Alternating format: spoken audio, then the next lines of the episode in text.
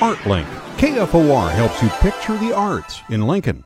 Lincoln's Tada Theater is about to present the rock opera Chess, a story of love and political intrigue that centers around the international game of chess. Chess tells the story of a, of a love triangle between a uh, Russian chess player and the chess playing second for the American chess player in the world championships. Lincoln native Con O'Shea Creal is an actor and singer who now works mostly on Broadway shows. He told us that the story of chess is set during the Cold War, when American Bobby Fischer was a well-known figure internationally in the game. It presents how all the characters in the show become essentially the pieces in the game and who's going to stay true to their game or who's going to fall prey to being used. Chess is a rock opera. The full orchestra and music written by several members of the group ABBA carry the story along in a quick and concise manner. This is definitely a show where the character starts at one place at the beginning of the song and they are at a different place by the end of the song. You learn a lot from each character.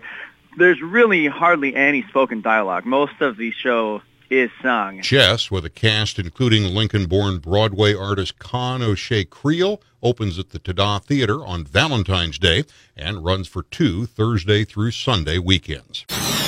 ArtLink on the podcast tab at kfornow.com.